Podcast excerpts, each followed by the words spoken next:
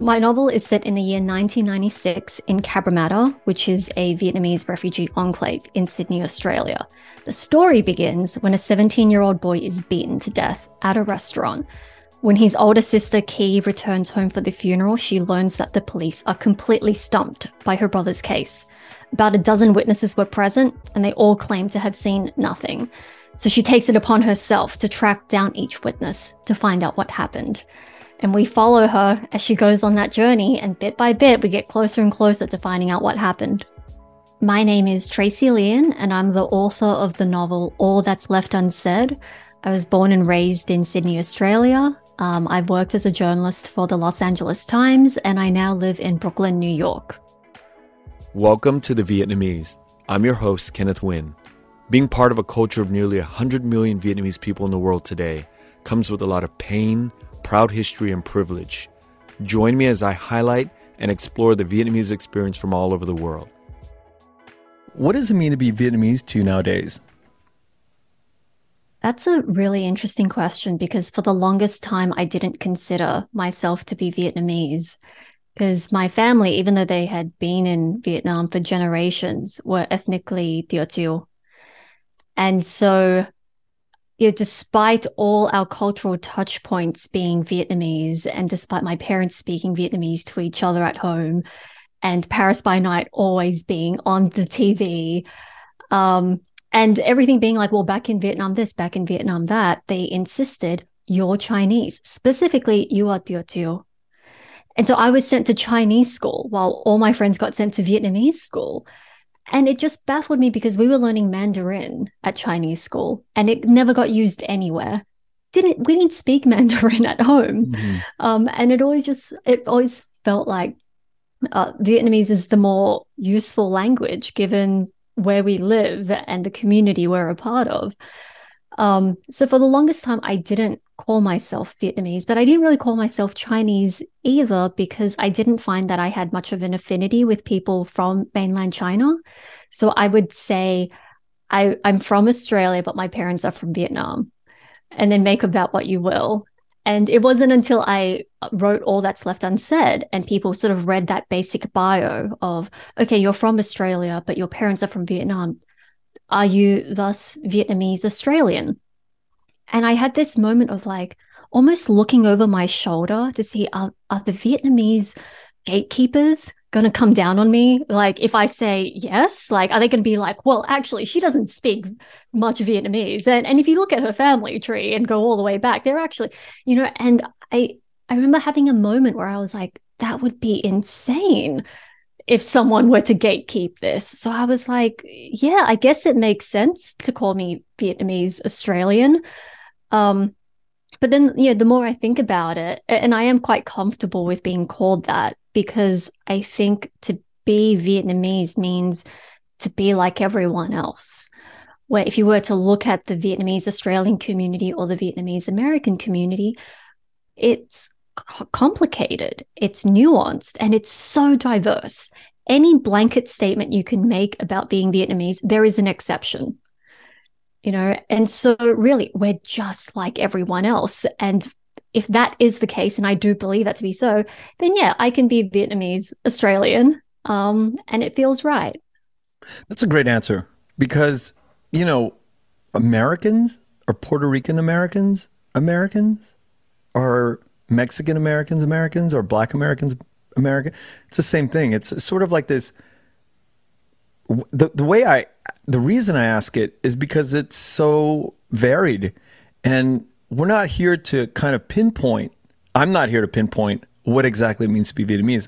I'm just here to collect the different pictures and the, the different, it it's like a collage, you know, there's different data points on the so-called the proverbial map of the Vietnamese culture. And it's interesting to collect the different viewpoints and, and cultural experiences that make up and comprise. Because we all go back uh, far enough where you know a lot of people hate this, but you know Chinese. A lot of it, a lot of it's Chinese. My family is my great grandfather is 100 percent Teochew as well. So, you know, I, I completely understand what where what that where you're coming from with that. Yeah, yeah, and I think what what I really enjoyed about hearing other people on your podcast talk about you know Vietnamese identity and what it means to them is again the diversity of responses and what people choose to highlight or or uh, what is meaningful to them, and it's so varied. Yeah, you spent a significant amount of time um, in journalism. How did that inform the experience of, of writing a book, putting together a book for you? like this? So I ended up writing the novel in about two years, in a two year period when I was in grad school in Kansas. And I don't know if I could have done it as fast or as effectively had I not been a journalist first. So I used to be a business tech reporter at the LA Times. And so many of the skills were transferable. Initially, I thought being a journalist might cramp my style because as a journalist, you're not meant to make things up. And so when I first started writing fiction, I was like, oh, making things up, this feels weird. Um, but then I found all the other skills, like once I got over that, were really useful. So one example would be the discipline of of showing up and writing. You know, if I only waited until I was inspired to write, I don't think I'd write very often. Right. But as a journalist, you can't wait for inspiration. You have a deadline to meet and you meet it. Um, Another thing I learned as a journalist was just because something's interesting to you doesn't mean it's mm-hmm. going to be interesting to your reader. Um, so I had to sort of figure out like, okay, I care about this issue. How do I present it in a way so that a reader who has never heard of this subject before will care about it? Um, research was another area. You know, I was very comfortable with just reaching out to people and asking them, can I interview you? Or can you share this resource with me? Because again, as a journalist, the worst thing someone can really say to you is no. Right. Um, so sort of being fearless in that way. Um, another thing was like pitching. Um, people don't tend to associate like pitching an idea with being a writer. Like, in fact, being a, a novelist can be quite a solitary existence. But at some point, you're going to have to pitch to get an agent. You know, you're going to have to pitch when you want to sell your novel. And that's what a journalist does all the time. You want to write an article, you need to clear it, run it by your editor first. Right. Um, and if they want to have it uh, prominently placed in a section, they need to run it by their editor. And if they want it on the front page, then they have to run it by another editor.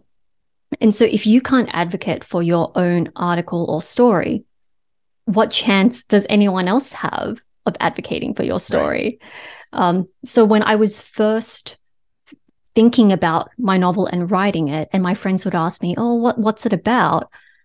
I would I was all over the place. I'd be like, "Well, mm. you know, it's a, it's set in the 90s and, and back in the 90s in this place called Cabramatta, they well, you know, okay, so back in time, and yeah, I was just, I could see my friends sort of glaze over. You know, like what what is your story about, really? Can you can you get it down to an elevator pitch? Um, and so I sort of reflected on the, the process of pitching when I was a journalist. What what is like the hook? What is this going to be about? And then I applied that to my novel. And so now I have the pitch down. I can get it in in like 25 seconds ish. Um, and that was how I got my agent. You know, my agent responded to a cold email from me. Um, and based on that, she was willing to read my manuscript and she she rep- decided to represent me. And then from there, you know, she was able to sell the novel. But it all started with me being able to advocate for my own story first. Can you give us the elevator pitch right now? Sure. Um, so my novel is set in the year 1996 in Cabramatta, which is a Vietnamese refugee enclave in Sydney, Australia. The story begins when a 17 year old boy is beaten to death at a restaurant. When his older sister Ky returns home for the funeral, she learns that the police are completely stumped by her brother's case. About a dozen witnesses were present, and they all claim to have seen nothing. So she takes it upon herself to track down each witness to find out what happened. And we follow her as she goes on that journey. And bit by bit, we get closer and closer to finding out what happened. That is a tight pitch. Thank you. tight pitch. yeah. And um, that was like a lot of behind the scenes work to like yeah. get it down to that.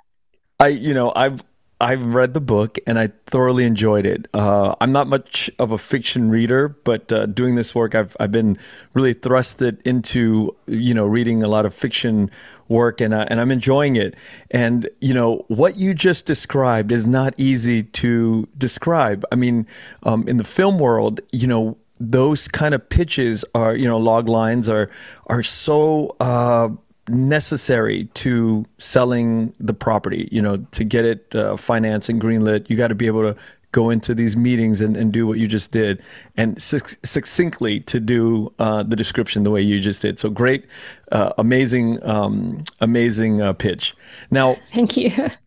Cabramatta, uh, can we discuss that? Because, um, you know, I I've heard of the, the, the the town, the city, but I don't know much about it. Why uh, did Vietnamese people settle in that that town? Right. So Cabramatta in Australia after World War II, um, Australia set up a number of migrant hostels around the country. And this was to facilitate post war immigration where people would have a place to live. They would uh, be able to have meals there. Oftentimes, there would be like some language education support. And Cabramatta and its surrounding neighborhoods um, had a few of those migrant hostels. So, initially, yeah, after World War II, it was mostly migrants from Europe. But then, following the end of the war in Vietnam, a lot of uh, migrants from Vietnam, uh, Cambodia, and Laos ended up in that area. And it ended up sort of having this effect of like, well, you hear about there being a community there. So if you're a new arrival, you're like, where are the Vietnamese people at? And you, you know, it's a network effect. Um, and Cabramatta is probably most well known in Australia for experiencing a heroin epidemic in the 90s there were very high crime rates and every time cabramatta was mentioned in the media it was for the wrong reasons. You know it was gang related it was drug related. Um, and that was around the time when my family lived in cabramatta. But it was much more complicated than the media made it out to be. Like absolutely there was a lot of violence. Absolutely there was a significant drug problem. But for a lot of people cabramatta was just home as well. Yeah. And it wasn't a depressed suburb. It was still vibrant. It was still uh, thriving economically because, again, people shopped there, people lived there, people sent their kids to school there. Um, so it was really complicated in that it held all those things at the same time. Um, and so I've always found it to be a fascinating place and time because it's kind of a microcosm I think of Australia's um, attitudes towards immigration and multiculturalism, where in the 90s, when things were pretty bad in Cabramatta, a lot of politicians looked at it and said, there's an example of why multiculturalism doesn't work. Here's an example of how some people don't have it in them to be Australian. You know, the problem is the refugees. Mm. Um, and in doing that, you know, they were just playing to the xenophobia, they were playing to their own prejudices. Uh, and they never really stopped to think about, well, why is this community struggling? It's like, yeah, there is something wrong with this community. It's full of untreated and undiagnosed PTSD. Right. You know, there are high levels of poverty. There's not enough social support. Um, a lot of the kids at these schools um, don't have a lot of, uh, they don't feel seen or supported at school you know their teachers don't really know how to respond to them. Um, their parents are overworked and not around. So they're looking for their community as well. And the gangs provide that sense of belonging. And so you could just see all these slippery slopes there. Um, so yeah cabramatta was a very i think complicated place in the 90s and, and where were you and your family in the sort of social schematic you know yeah. were, were they working all the time and you because you seem to have penetrated deeply into the the background the things that are happening in society on every level from at the police level down to the where the teachers are thinking down to like Lucky Eight, the restaurant, just all of it is very vibrant. And I feel like you had to have lived it uh, and, and participated in life in Cabramatta to write about the things that you wrote about. Yeah, so I was eight in 1996. Um, so my exposure to Cabramatta, like we were there all the time. My parents worked in Cabramatta and they did work a lot. Um, but everything I saw was from the point of view of a child. And so I had to, uh, so I held on to that. You know, I held on to my memories and I mined my memories quite a bit. But then I had to supplement it with research. You know, as an eight year old, I was not privy to what it was like being in a gang. I was not privy to what it was like to be arrested or to be caught up in that criminal justice system. So I sort of laid out like, what do I know? And now what do I not know? What what continues to have like a question mm. mark on top of it? Now, how do I fill in the blanks? How do I fill in those knowledge gaps? And a lot of it was research through, okay, what were the newspapers saying at the time? Let's go through the archives 1995, 1996, 97 what were the major newspapers and local newspapers saying? Second, uh, what were the ethnographic researchers saying? You know, Cabramatta was uh, like, given the, the, amount of drug use, a lot of infectious disease experts were paying attention to Cabramatta as right. well.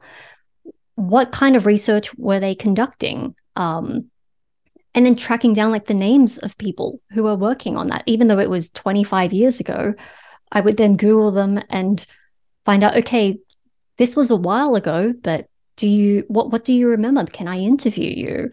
Um, do you have any other research that maybe wasn't published? Have you kept in touch with the people that you interviewed back then? And if so, could you introduce them to me? Um, so applying my like putting on my mm-hmm. journalist hat and trying to like travel back in time and thinking, okay, 1996, if I was if I was a journalist back then, what would I be mm-hmm. looking for? And how do I do that now in 2019, 2020, 2021? amazing. It's it's a incredible what kind of experience that we have in past lives, uh, past career lives that can come to the, the, the aid of, of what we're currently trying to do. Now, um, the Vietnamese community in, in Cabramatta, you know, we don't hear a whole lot, but you know, are, why why is there remaining so much? Um, I don't know if remaining is the right word. Why is there so much uh, kind of poverty? Is there? Let me rephrase this question because I'm I'm assuming that there is uh, poverty and, and and craziness that's happening in Cabramatta during those times, and now is it being perpetuated today, or, or has it you know the the parents sort of got their second generation to go to college and everybody's kind of like moved on. What, where is it at today? That's my question, I guess. Yeah. Right. Cabramatta today is quite different. Um, the heroin epidemic ended in the early 2000s. And I, I think a, a, variety of things contributed to that. Um, you know, drug shipments got cut off, the purity of heroin changed, but also a lot of the people, younger people who saw what gang life and addiction did to their parents, to their siblings, to their aunts and uncles and cousins, they were like, no, thank you. Mm. You know, and so Cabramatta is actually now a pretty expensive place to mm. live. It's still an ethnic enclave. And if you want like really great Vietnamese food, if you want good groceries, still the place to be, still as vibrant as ever. But it has really cleaned up. And I don't know, it, I wouldn't say gentrified necessarily because it still feels like, oh yeah, old ladies in visors doing their grocery mm-hmm. shopping. Like white people haven't started shopping there regularly yet.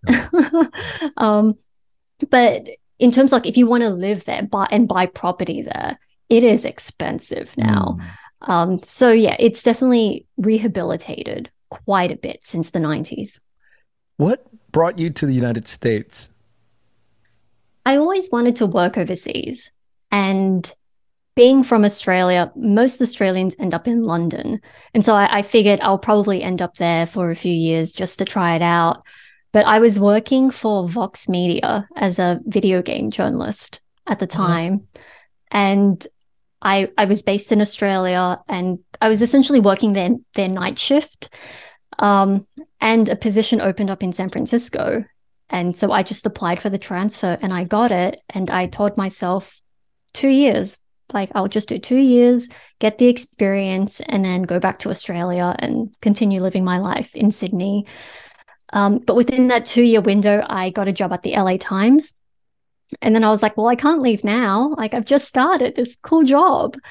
Um, and then two years in, like, I'm still loving the job. And then I meet my now husband. And it's like, well, I can't leave now either. Like, I'm dating this person I really like and I like my job. And then, you know, before you know it, it's like in February of next year, it'll be 10 years. Wow. Did you ever move down to LA? I didn't. I stayed in the Bay Area because I covered Silicon Valley. Um, but I was down in LA a lot. Now, what are the kind of the significant differences of people, Vietnamese people in the US versus Vietnamese people in Australia? In terms, I've actually found a lot of similarities. Um, and Let's a lot of them there. seem a pretty surface level. Like, again, I say Paris by night, you know exactly what I'm talking about. Mm-hmm. And it's crazy because we grew up on opposite sides of the planet. I say Hennessy at a wedding or like Hennessy shots at a wedding, and every Vietnamese American I've encountered knows exactly what I mean. Or like dad in silk pajamas. it's like people know. Um, but then in terms of differences, I this is I think in America, Vietnamese Americans have um, more robust representation in mm the mm-hmm. arts and in the media and even in uh, entrepreneurship. And I don't know how to quantify this, but I feel that that has a ripple effect on people's risk aversion, on um, on emboldening people. Mm-hmm. Um, I just feel like a lot of Vietnamese Americans I've met are a little more willing to take a risk yeah, I don't necessarily think, you know, if you can't see it, you can't be it. But I do think if you can't see it, it makes a lot, it makes it yeah. a lot harder to be it. Because every time you do something, it feels like you're, you know, treading new ground. Um, and so I think in Australia, where maybe a handful of Vietnamese Australian novelists have broken through into the mainstream within the last 10 years. Yeah. You compare that to here, where if you go to JFK or LaGuardia right now, there are novels by a Huynh, a Tran, and a Lien all available like at the same time. And it's like that that feels incredible. amazing. Yeah, that's right? incredible. Yeah. And so I'm not sure how you would measure that, but I, I do sense that that does have an effect on people. Yeah, that's a great point. But the, there's just, I think the volume of Vietnamese people in the US is just far greater than anywhere else in the world, right? There's just the population of Vietnamese people here. It's just strength in numbers. And I think that when they gather over the last 40, 50 years, it's just sort of a snowball effect. And, you know, the population in Australia or Britain are just tiny compared to Orange County. Yeah, yeah, population size probably a factor. But here's the interesting thing about Australia. In the 2020 census, about 25% of respondents said that they're of Asian descent. Wow. In cities like Sydney and Melbourne, that number is closer to 30%.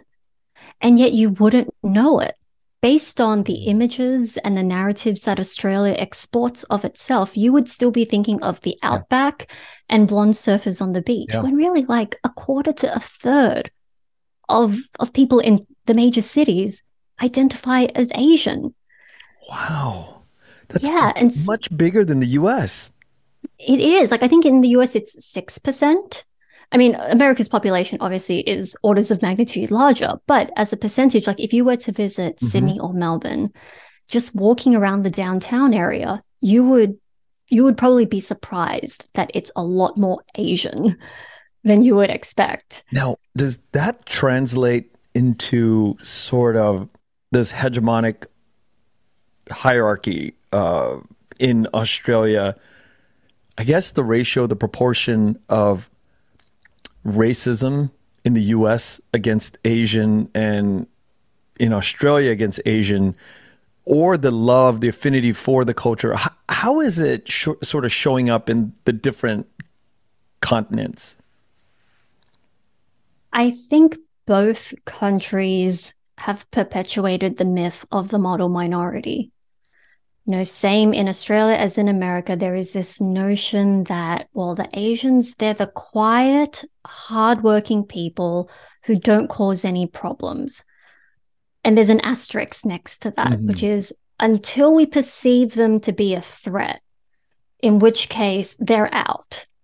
Yeah. Um, and, you know, we saw that at the height of the pandemic. And I think a lot of Asian Australians felt it too. Um, so I think, yeah, again, we we are sort of considered docile, quiet, hardworking, smart, and that can work for and against us depending on the context. Yeah, it sounds like that in the U.S.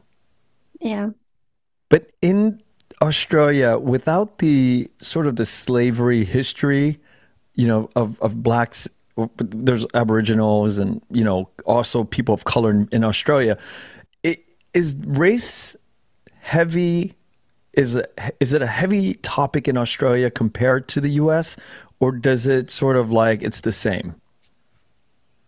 It i my sense is that americans are have been having the conversation for longer. Like Americans are a bit further ahead in terms of confronting racism and generally uh, you know are a bit more comfortable talking about it. Right. Whereas in australia there is still there's some conversation happening but there's still a lot of denial. You know there's a lot of denial about there being you know significant systemic racism against the indigenous population. Um, and so I feel like we're playing catch up to a certain extent. So in 1996, um, and this appears in my novel as well, but uh, a woman named Pauline Hanson was elected to the Senate. And in her maiden speech to Parliament, she said that she was afraid that Australia is being swamped by Asians. They form ghettos and do not assimilate. And I'm not sure that that sort of thing could be said in America right. without people really pouncing on it. Right. But for me, I I remember that speech being broadcast and watching it. And the reason it hit me so hard was because that was the first time I saw a person in a position of authority say something that I knew to be bad with no real repercussions. No one interrupted her. You know, no one shut her down. It was like she was able to say it in parliament. And so that stuck with me. And it still astounds me um, that she was able to say it, but also that she is still a senator in the country yeah. 25 plus years later. But, but that's happening in the US now too, without repercussions. Or there are repercussions, but the repercussions aren't damaging enough to to kind of get people out of the way. This is I think in the last four or five years uh, since Trump was elected, you know, there's a little bit more openness and freedom from these people to kind of like really spout what they what they feel, um, and they don't really care if they're if they're being pushed back. You know, I, I the repercussions are, are very minimal now. Yeah, it seems like a lot of people feel emboldened to yeah. say whatever they want. Um, whereas previously there was a little bit more shame yeah. Um, there's just not really any shame now. But I remember there was an interview that um, the author Zadie Smith gave, and she said something to the effect of, you know, the thing she likes about America or what's noteworthy about America is that you have a very loud group of people who are sort of shouting lies or shouting the wrong thing but you have an, an, a group that's as large if not larger shouting back, back yeah. And that's why it can feel kind of chaotic in the US sometimes, but that's because people are pushing back. And I find that quite hopeful. Yeah, that that's something that we don't talk about often is the fact that we're at each other's throat all the time is a healthy thing. It's a good thing because like I think I'm imagining in Australia the Vietnamese population, the Asian population might be a little bit more quiet when they're confronted in 1996 with the person in parliament speaking that sort of rhetoric. And here we'll push back and fight, but then it, it feels, you know, like it's all worth it to really voice what we have to say. And in the end, there is change uh, as we go along. I mean, it's slow, but there's change that that happens along the way when we can really freely communicate how we feel. Yeah, absolutely. I'm I'm a really optimistic person mm-hmm. and I see the examples set in America like how the the formation of this idea of the Asian American during the civil rights movement and how we have built on that over the decades. I think that is really inspiring and heartening and you know, I, I hope to see something like that replicated in Australia with people like just standing up for the right thing. What inspired the book? What inspired the characters? How did they come to life out of nowhere? Are they based on anything? Um, did you get a a a, um, a seed of a story from something you read? Where did it come from? The story came together through a number of things, and the main thing was that I always knew what the spine was going to be, this, the the thing, the message I wanted to get across. And from the very beginning, it was I want people to know how it feels. I want people to know how it feels to have grown up Asian in Australia in the 90s. Mm. And so, what does that mean? Well, I want to challenge the myth of the model minority.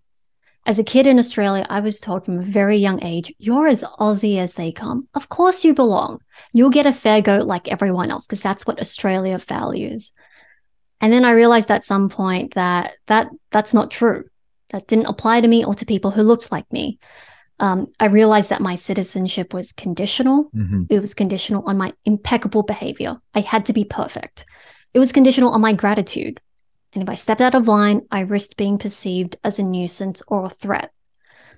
And to be on the receiving end of that sort of like conditional citizenship, that sort of fear, that sort of hate, it's incredibly hurtful and confusing and disappointing.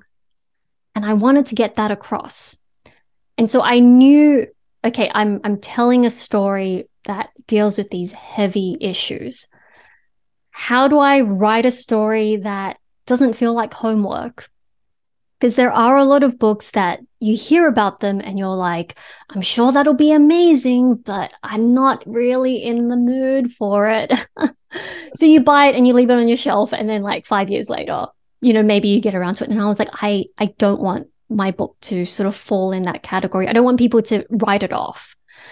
Um, so at that point, I was like, I could write it in any number of ways, right? This could be a rom com, this could be historical fiction, this could be a poetry collection.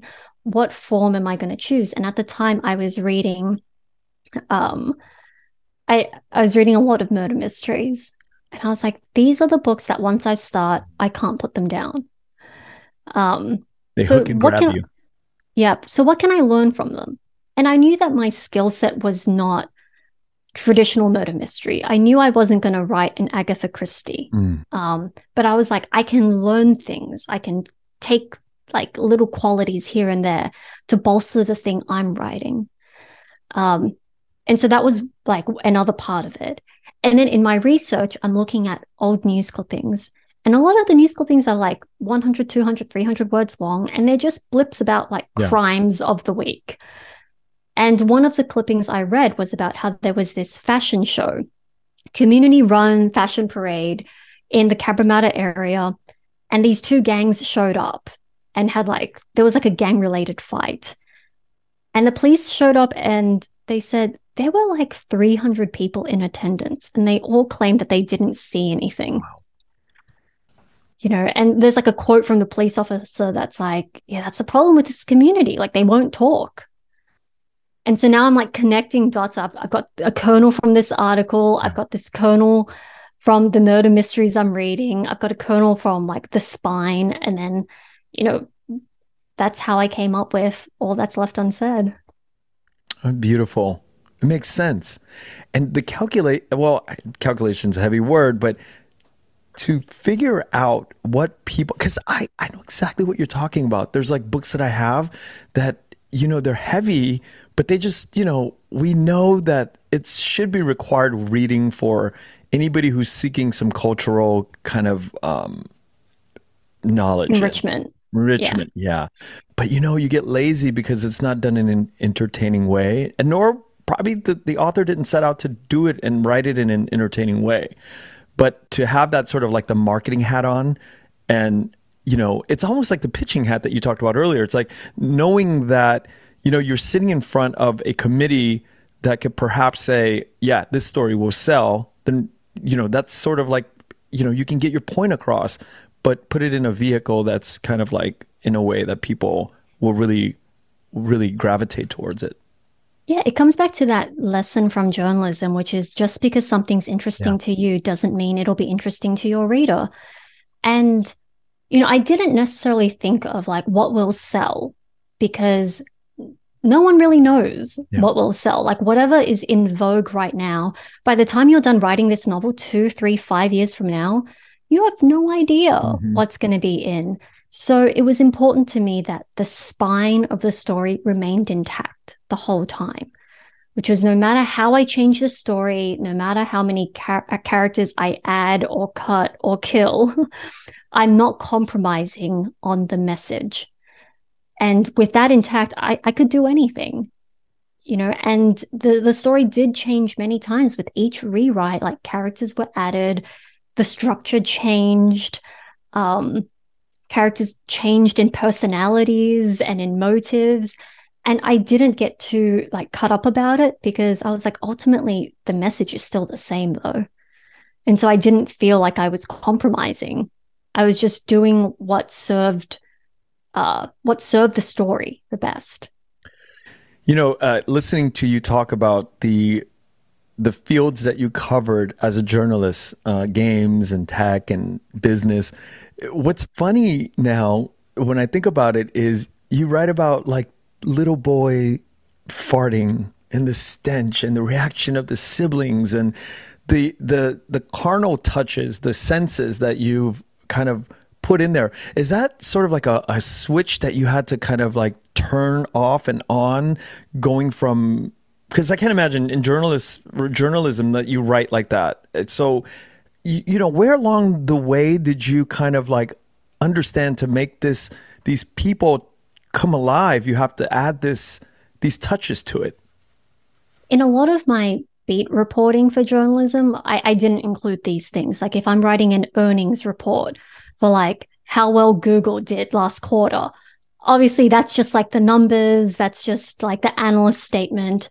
But anytime I was given an opportunity to write a longer feature story, where I could really just focus on a person, I would remember that it's the details that stick with people. You might not remember the statistics of uh, or this any of the numbers related to this person's business, but you will remember if I note that their hands were always sweaty. Mm. You will probably remember if that character is written as someone like he's a CEO with terrible breath you know like those character uh, building details are the things that stick with you and they were always the things i paid attention to the most. Like if i was interviewing someone i would pay attention to like well okay not just what they're wearing how do they carry themselves? Do they have any interesting ticks that say something about them? And so anytime i had an opportunity to sort of go a bit deeper into a character i would seize on it. And writing fiction just meant I could do that. All the time now. And so I, I had a lot of fun with it. Yeah, it shows too. American Giant makes great clothing, sweatshirts, jeans, and more right here in the U.S. Visit American-Giant.com and get 20% off your first order with code STAPLE20. That's 20% off your first order at American-Giant.com, code STAPLE20. And and but on the other side of that, it also shows the depth of how deeply you go into um, these characters that are very different from. I'm just guessing that they're very different from you. You know, you, you don't you don't sound like the gang members that you write about or these wayward characters that you write about. And you know, if you're not spending the time um, deep in those worlds, like I kept thinking about like I always think about the creation of these things, right? Like to sit and to squeeze these, you know, the water out of rock, basically. You have to like bring it, you have to bring so much focus into developing a sense that we are there with them. And when you're writing things that are like way out of your sort of um, who you are, uh, I ma- it, it made me think about you probably having to spend time. For example, this whole thing about the um, I think it was Eddie's. Uh, there was a character about Eddie and and you know the police. Uh, you you you brought in this sort of detail about the uh, his parents uh, you know was a military soldier and you know the military police at the time had to bring in and cat catch all these people who were trying to go AWOL and, and not do their military duty at the time. I, I was blown away. Like, how did you get that detail into the book? And it's just a small thing, but it's like it, it made it made that character's sort of um, trajectory make sense for me because like I, I could relate to it because you know and we've talked about this my my dad and my uncles were were the were the guy were the bad guys in in that particular framing that you did. Yeah, so for people who haven't read the book yet, um, the scene you're referring to is one of the the witnesses is talking to Ky, and she's trying to understand why didn't you talk to the police? Why didn't you tell the police the truth? Um, you know, is it because like oh your family's really distrusting of the police, right? And then there's like a brief flashback to when Eddie's father was trying to avoid the draft in Vietnam. And he got dragged in anyway by the police, who, and he was telling the police, I'm under 18, I'm under 18, I can't be conscripted into the military. And the police are like, well, you've got wisdom teeth, so you're old enough. Um, and so that is used as the explanation for like why is his family so afraid of the police across the board and that anecdote and you're right it's it's one line in a book yeah. but it's it's a story that i had heard from my own parents so my my father and my uncles they were in high school during for most of the war and one of my uncles was he's older and he was he did join the army but um, they saw a lot of their classmates and a lot of their friends try to avoid being conscripted because they were like I'm not a fighter. I'm built to be like maybe a bookkeeper.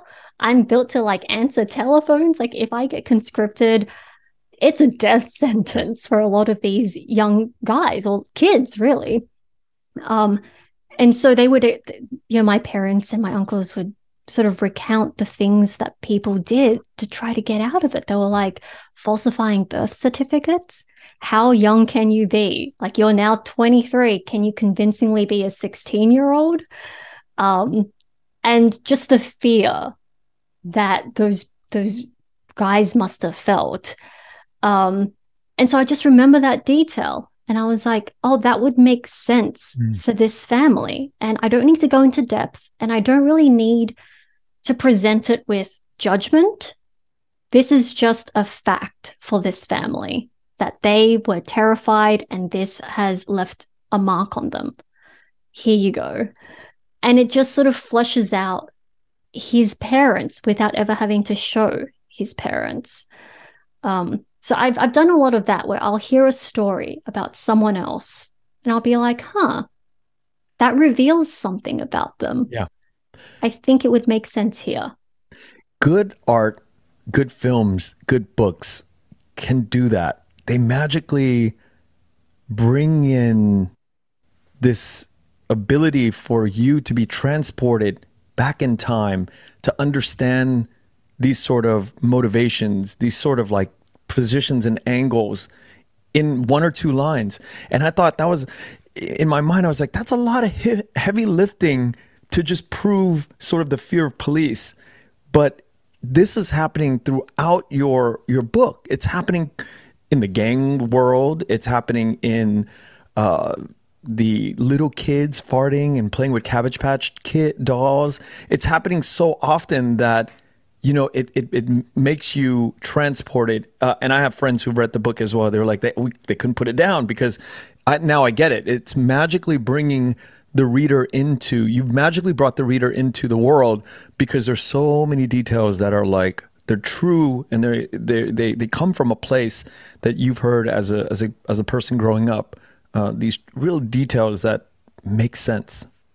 Yeah, and in addition to details, I think it's it's this idea that you're as real as me. You know, even if I don't agree with you, even if I don't agree with the decisions you've made in your life, you're as real as me. Therefore, if I'm going to write a character like you, I need to suspend my judgment and I need to be willing to imagine okay, you've you've done something that I think is wrong, but you think is right. Like you think that you're 100% right. So what life have you lived to get you to that point? And that's what I'm imagining for every character. Most of these characters they have chosen, like they have witnessed the murder and have chosen to lie to the police. And just on a like a blanket statement here, like I don't really agree with that. like I think, mm. you know, you should probably come forward with what you saw. But they each believe that they did the right thing. And so I could write them all off as like, well, they're selfish, they're cowards. Yeah. But that wouldn't make for a particularly interesting or satisfying read. And so I had to imagine each of their lives. What happened to them? What were the pivotal moments in their lives to get them to that point where they would make a, that decision and say, yep, this is the right thing? The reality of hu- of human beings are there's so much nuances to people anyway. There's no black and white. It's people do things that they think that are right or wrong, and you know, oftentimes it just doesn't make any sense to to the outsider uh, outside of their brain, but people are doing things that, you know, it's like gray, but it makes sense. Yeah, 100%. Yeah. No, there's a lot of pain and real grief that happens between the characters of Ky and Minnie. And um, I, I, as I'm reading, I'm like, are, do you sort of identify more with Ky or Minnie or both? Do you feel like this is an, a way to, to, talk about the spectrum of who you are? I actually identify the most with Lulu, who's the 10 year old girl. Wow. so, in terms of personality, I think me when I was 10 is basically Lulu in terms of the way she thinks, the way she speaks, her particular sense of humor, her observations. Mm. Um, so I relate the most to her. And I sort of just loosely modeled her on who I was when I was a child. And then with Ky and Minnie, it's it's interesting because I I have friends who recognize elements of me in both of them, which is like I have always been a pretty um, staunch follower of rules. I've always been like a kind of nerdy kid, like the, yeah, the good kid who got A's. Yeah, that was me. And so I gave those qualities to Ky. But I do think that Ky is so much more anxious than I've ever been. I think she's so much more insecure than I've ever been. Um, and I think the fact that she's a big sister changes her as well. I'm I don't have a younger brother, I have an older brother. And so my dynamic with him is very different. Mm. And so I've changed a lot of aspects of her life, but sort of like if you think of like a candle having like the top note smells like this and then the middle note and then you, it's got a deeper bottom note that smells like something else the top note of Ky a lot of people are like oh that's you isn't it and i'm like well if you sat in a classroom with me you might think i'm like Ky because you know i was always very studious and hardworking but then when you get to know me, me a bit better then there's some of minnie that comes through yeah which is like the older I get and the more I learn about history, the history of Vietnam, the history of colonialism, the history of Asian Australians and Asian Americans, I get really pissed off. and I imagine like if I had known in high school what I know what I know now, would I have been as good a student? You know, or would I have pushed back? Would I have rebelled in some way? I don't know. I can only speculate.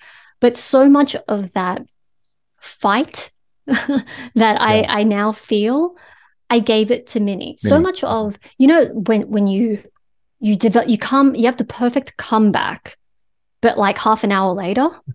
yeah. You know, Minnie is the character who has the perfect comeback immediately. Really? So in some ways she's like a bit of the fantasy assertive mm-hmm. version of me.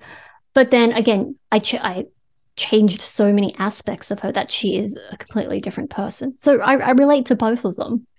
Yeah, and and some points I felt like they were one and the same person, but different days, right? You have your good days or bad days, but they kind of like have that fierce, you know, that their moral compass is very much intact in both situations, but you know, Ky had the more fortunate kind of background and, and Minnie had the unfortunate family background and but very similar will to kind of um, survive and, and, and thrive in their own their own way. And you know, tragically, um, one life is is um, is is dictated by what her family sort of background was. Yeah, and I like that you pointed out that they're not just trying to survive, they're trying to thrive.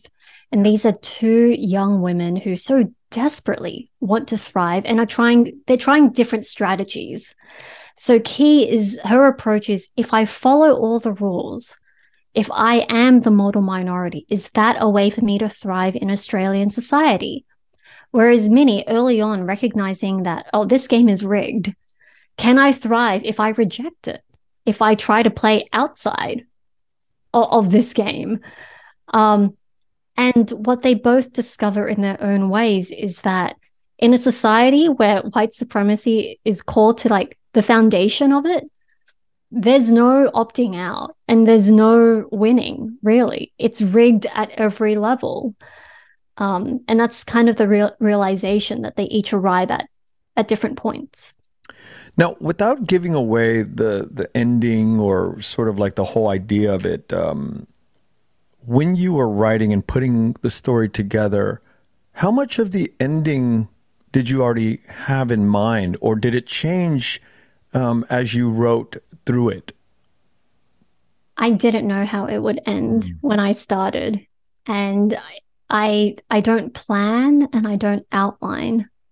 Whoa. Yeah, so, so with my fir- with my first draft, I was my greatest fear was that I wouldn't have enough material to write a novel.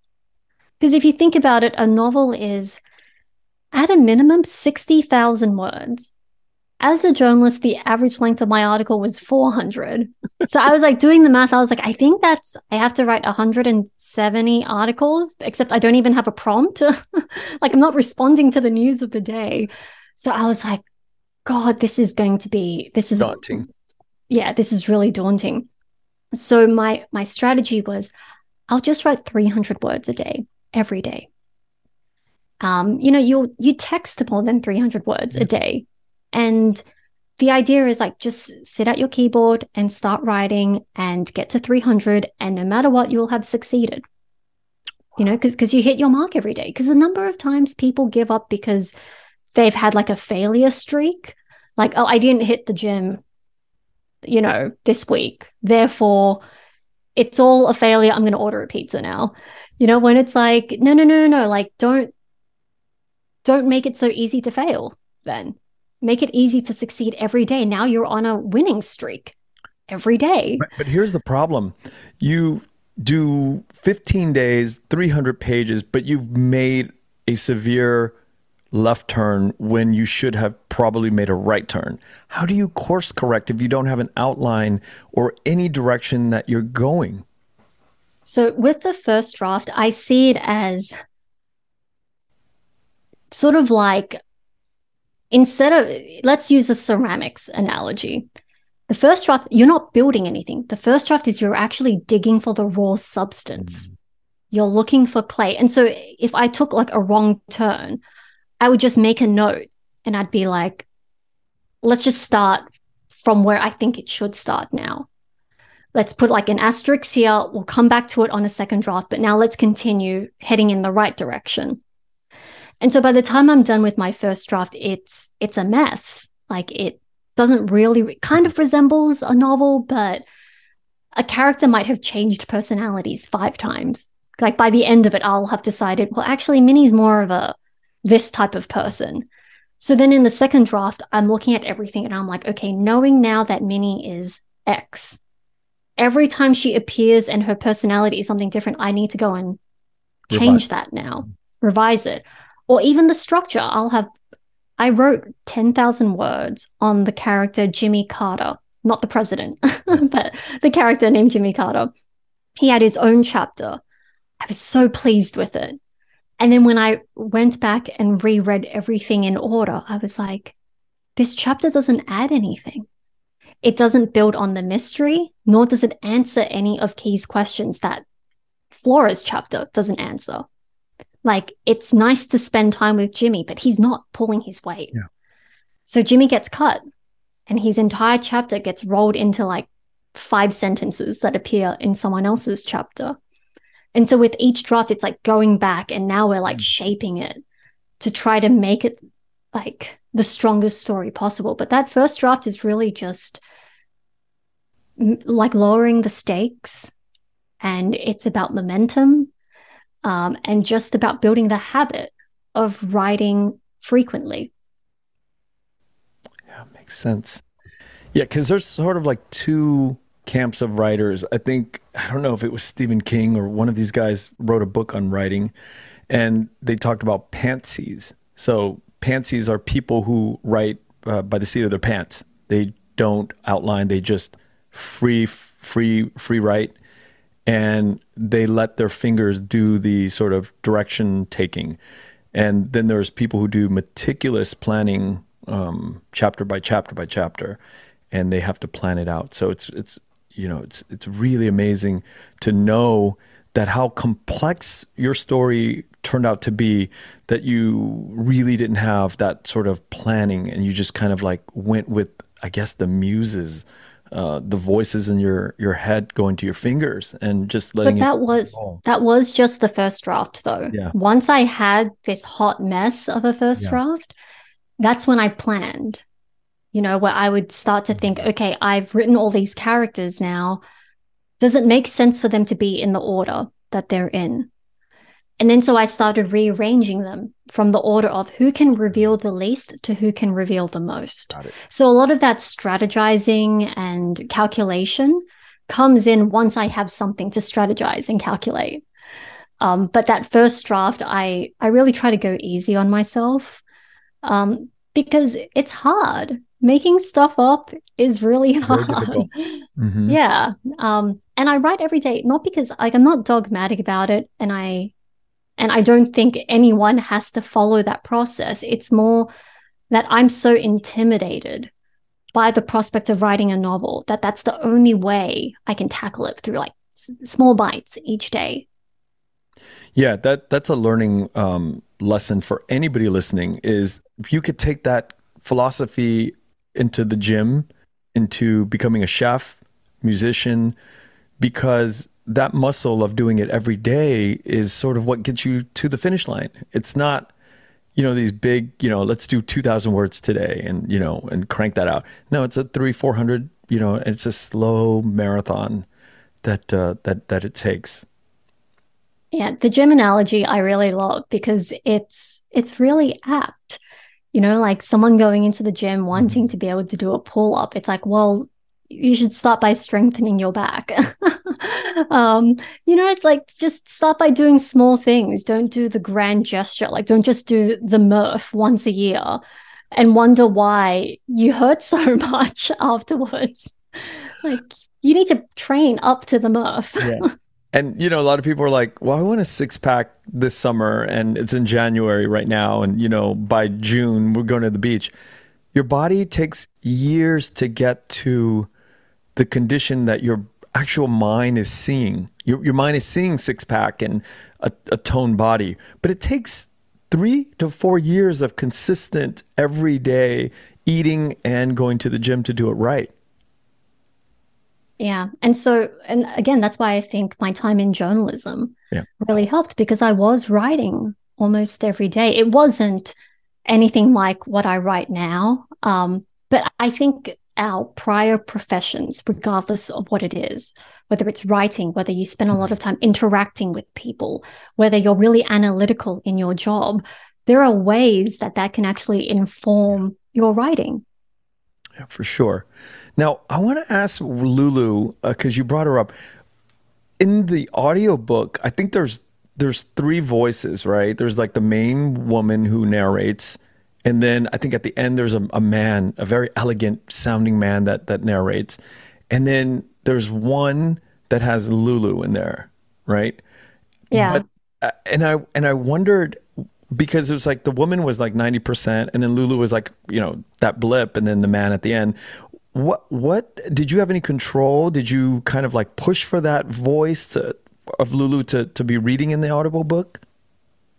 So it was actually my publisher's idea to cast uh, a separate person to read Lulu's chapter.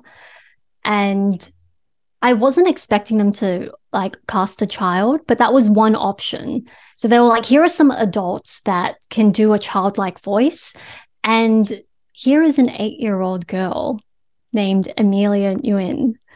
Um, and her audition was just done on an iPhone. Like you could hear her sister playing in the background. You could hear her mom washing dishes or something. And, you know, I guess she was like just reading from my novel. And her attitude and her sass just came through. And I was like, yes, that is what my character sounds like. Because when I write children, I try to remind myself of how sassy I was as a kid. I mean, you have young children, right? Like they're mm-hmm. not quaint. You know, they're not. I mean, sometimes they can be these innocent, angelic things, but sometimes, like you overhear kids yeah. talking to each other, you overhear them when they're playing. They can be so funny, like the confidence, the like they're just hilarious. And so, I wanted a child's pers- perspective in the story because, first off, I think it can be really compelling to see what a child notices and what a child misunderstands.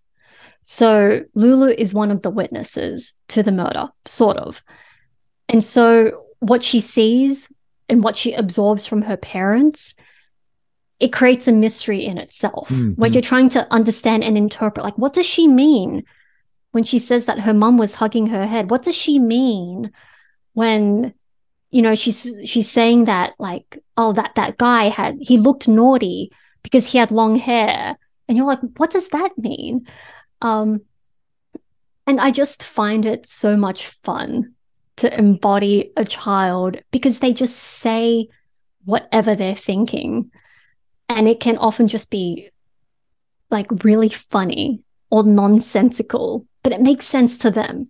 And so you couple that confidence with that innocence with that. It, but, it was but just fun. it also gives the audience and the readers some contextual clues into the story and to the characters and to the world that we're kind of it's a very raw way to see the the characters and the the world that we're seeing it's very raw because it's from a, a child's you know uh, perspective. And from the voice of this child I, you know i was taken into a t- totally different um, room if you will. And i was like whoa this is just a way a different hold up. There's a different way of seeing this play out. And from a from a child's uh, eye it's just more lush and more uh, raw at the same time. Yeah, there's a novel called A Children's Bible by Lydia Millet, and it's told from the point of view of children and not spoiling anything when I describe it, but um, you know, these kids are vacationing with their family and family friends, and a hurricane is about to hit. And the kids are taking it very seriously because they're very conscious of like climate change and they're very sensitive to what's going on. And the parents are like, well, a storm's about to hit, better stock up on the booze. You know, when you do a grocery run, don't forget to get some tequila. I want some like Beefeater gin, whatever. And the kids are sort of, you see it through the kids' eyes, and you're like, oh my God, these parents are, oh my God, they're me. Like, you know, if someone were to tell me like there's going to be a blackout, I'd be like, don't forget to get the tequila and the lime, you know? And it's like, no, we should be getting out of here. Yeah. you know, and so I think having, telling a story from a child's point of view can sometimes have the effect of making it feel foreign. Like you're no longer in the familiar yeah. place of seeing things through the eyes of adults. You know, you're now seeing things from the point of view of people who who need you, who need you for their survival. And what do they think of you? And they just judge so much more so much more harshly than you would imagine. You know, and her talking about poop is hilarious too. yeah, poop humor, it's I mean, every kid. Yeah. Every kid is obsessed with poop. Yeah, it's so naturally. Thing. Yeah, it's really strange. But my son is obsessed with it. Continues to do it in the most yeah, inappropriate times and places. It's just it's, it's funny. Have you spent any time in Vietnam? I went there once when I was 19 with my parents. It I, I think I just was not in a place to really appreciate it at the time. Um, because I think we, we coupled the trip with a vacation to Japan. And so like having just been to Japan, I was like, it's so high tech and Hello Kitty and the, like the toilet sings to me. And then we mm. went to Vietnam and I was just like, again, as this 19 year old, like, wait, what? Like this is different. I, I don't really get it. um, so I'm actually taking my parents there uh, in February. Have they been back? My dad has been back a few times. My mum's last time there was in 2008. Okay. And her last time before that was 1978. So I think when I went back with her when I was 19, um, her reaction to it was very much shock. She was like, I don't recognize this place anymore. Like we went to Cholon because that's where she had grown up. And she was like, I, I don't recognize it. Yeah. And it was, it, I think it was very confronting to her. Um, and I had not done the research to really appreciate what was going on. Whereas now I'm like, okay, we're in our mid 30s. We're about as mature as, like, if we're not mature now, it's never going to happen. so I'm taking my parents and we're going to do this together. Um, and it'll be great. yeah, it's a wonderful place. I, I just got back a week ago. Um, my second time this year. It's just um, changes every time, you know, even every three, four months. It, it's just, there's a new feeling, there's a new, and it's just so vast now. The improvements and the buildings that have gone up. It's, uh, you know, there's areas where there's just like, there's not a blade of grass or it's just concrete and, and steel. Do you have family there? Yeah, my brother moved to Vietnam 20 about 20 years ago and he oh, wow. started an animation business. Um, he's got about 200 people working uh, in wow. animation company, and then he branched out and started a toy company about seven years ago, and two years ago he started a game company. So he's uh, he's really in that design space where you know it's constantly designing things around story. He and I both kind of started out in life in the film business, and um, so he continued on with with the animation side and I stayed on with the sort of the uh, development, story development side. Yeah. that's Is, is there a part of Vietnam that you feel particularly drawn to? Like every time you go back, is there a favorite spot? That's a great question. No, Mm-mm.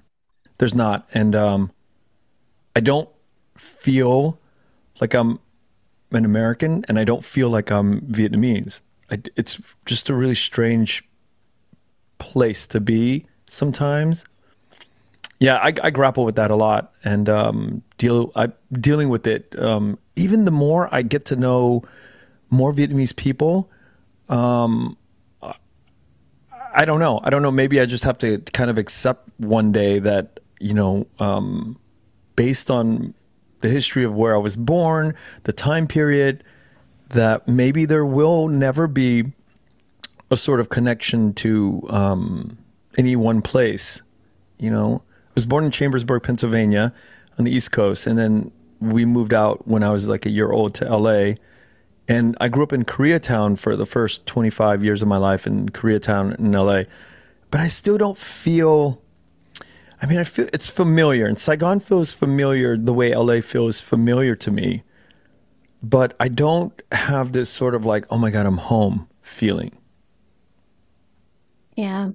Yeah. Whenever I go back to Australia, I I feel very connected to Cabramatta, mm. but not to the rest of Sydney. Like if I go into the downtown Sydney area, I'm like, mm. okay, it's a nice city. No connection. You know, you know that's new, yeah. I guess. Um, but it's really about being in Cabramatta. But then I'm also aware of the fact that I haven't lived there in nearly 10 years. And sort of feeling like, am I, can I claim this?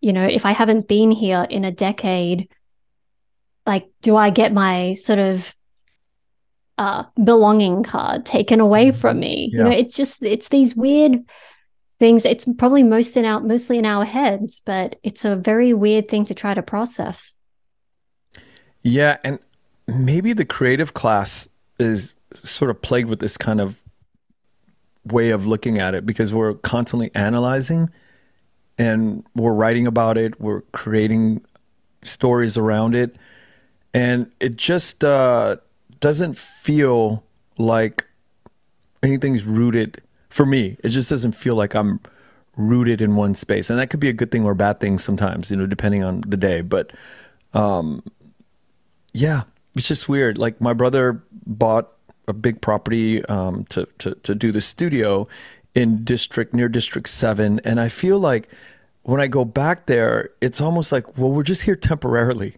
it's weird mm. like it just feels like he's there temporarily and this is not the the the the 20 acre ranch that that he or I should be buried at, you know, or, or buried on. You know, it's like and I and I'm I'm maybe this is what propels the the podcast sometimes is like looking for that proverbial place to kind of rest my hat, hang my hat on and and and one day feel like this feels like home. But that yeah, so that's a great question because, yeah, hasn't happened.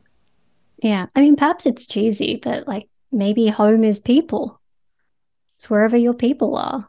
And so for me, I I feel quite at home in Brooklyn. Mm-hmm. Um, but that's because like so many of my friends are here. And so it's a very friendly place to me. Like I can walk down the street and run into a friend of mine. Um, but if they were to leave, then I'm not sure Brooklyn would have have the pull on me that it has now. You know, so much of it is related to who's still around, who do I love, who do I care about.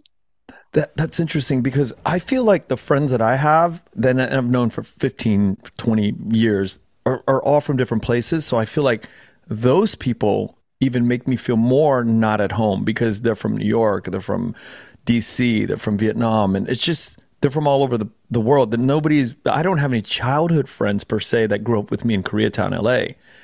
Or, you know, I have some friends in Orange County, are they really feeling like this is I, I guess we're not a village anymore, right?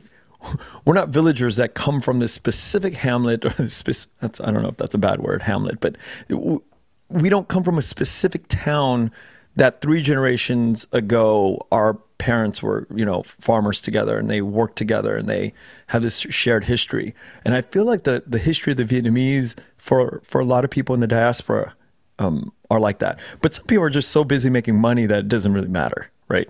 It's like yeah. yeah.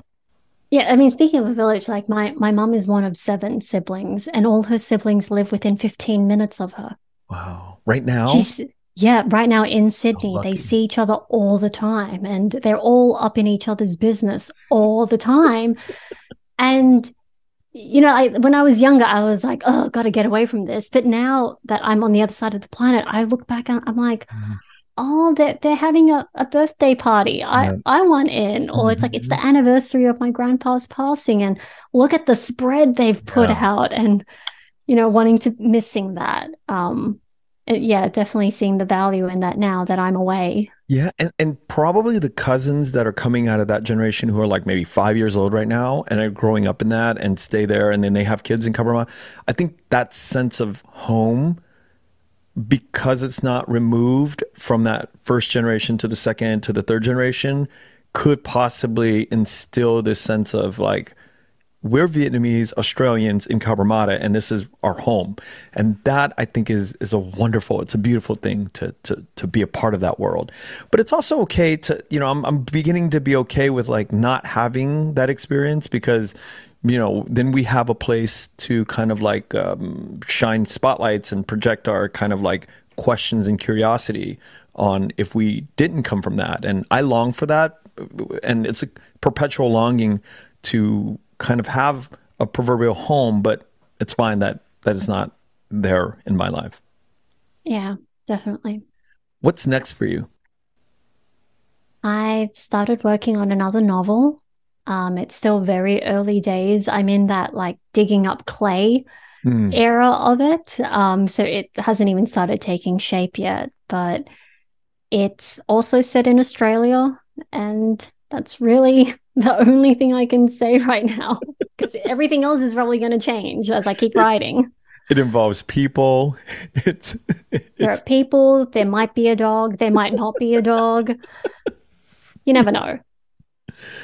Tracey, thank you so much. Um, I had a wonderful time, and you know, especially the last uh, ten minutes when we were just kind of like flying all over the place with this idea of home um, ties in to the story of, of, the book that that you've written and um, the kind of like the essence of you know thinking about things that are neither they're they're not here nor there and they're recreated but there is a sense of familiarity and and a sense of home and and I don't mean that like in a house structure but home when I hear the gangster stories and hear all of the the delinquents and the misunderstandings between white people and Vietnamese all of it feels homely and I really encourage our audience to to go out and pick up a copy of the book, um, whether it's through audio or reading. Uh, they're both. I, I have the, the, the the book copy, so I, I did read some parts of it that you know when I wasn't in my car driving, and I really I enjoy both of it very much. So, thank you for coming on the show. Thank you so much for having me. This was wonderful. Thank you for listening to the Vietnamese with Kenneth Nguyen. The Vietnamese is produced by Brittany Tran. Special thanks to Jane Nguyen, Catherine Nguyen, Tina Pham, Sydney Jamie, and Christo Trinh. Please find us on Instagram, Facebook, and TikTok at the Vietnamese Podcast. You can also find us on YouTube where you can subscribe, like, and comment. Please rate and give us a review wherever you find our podcast.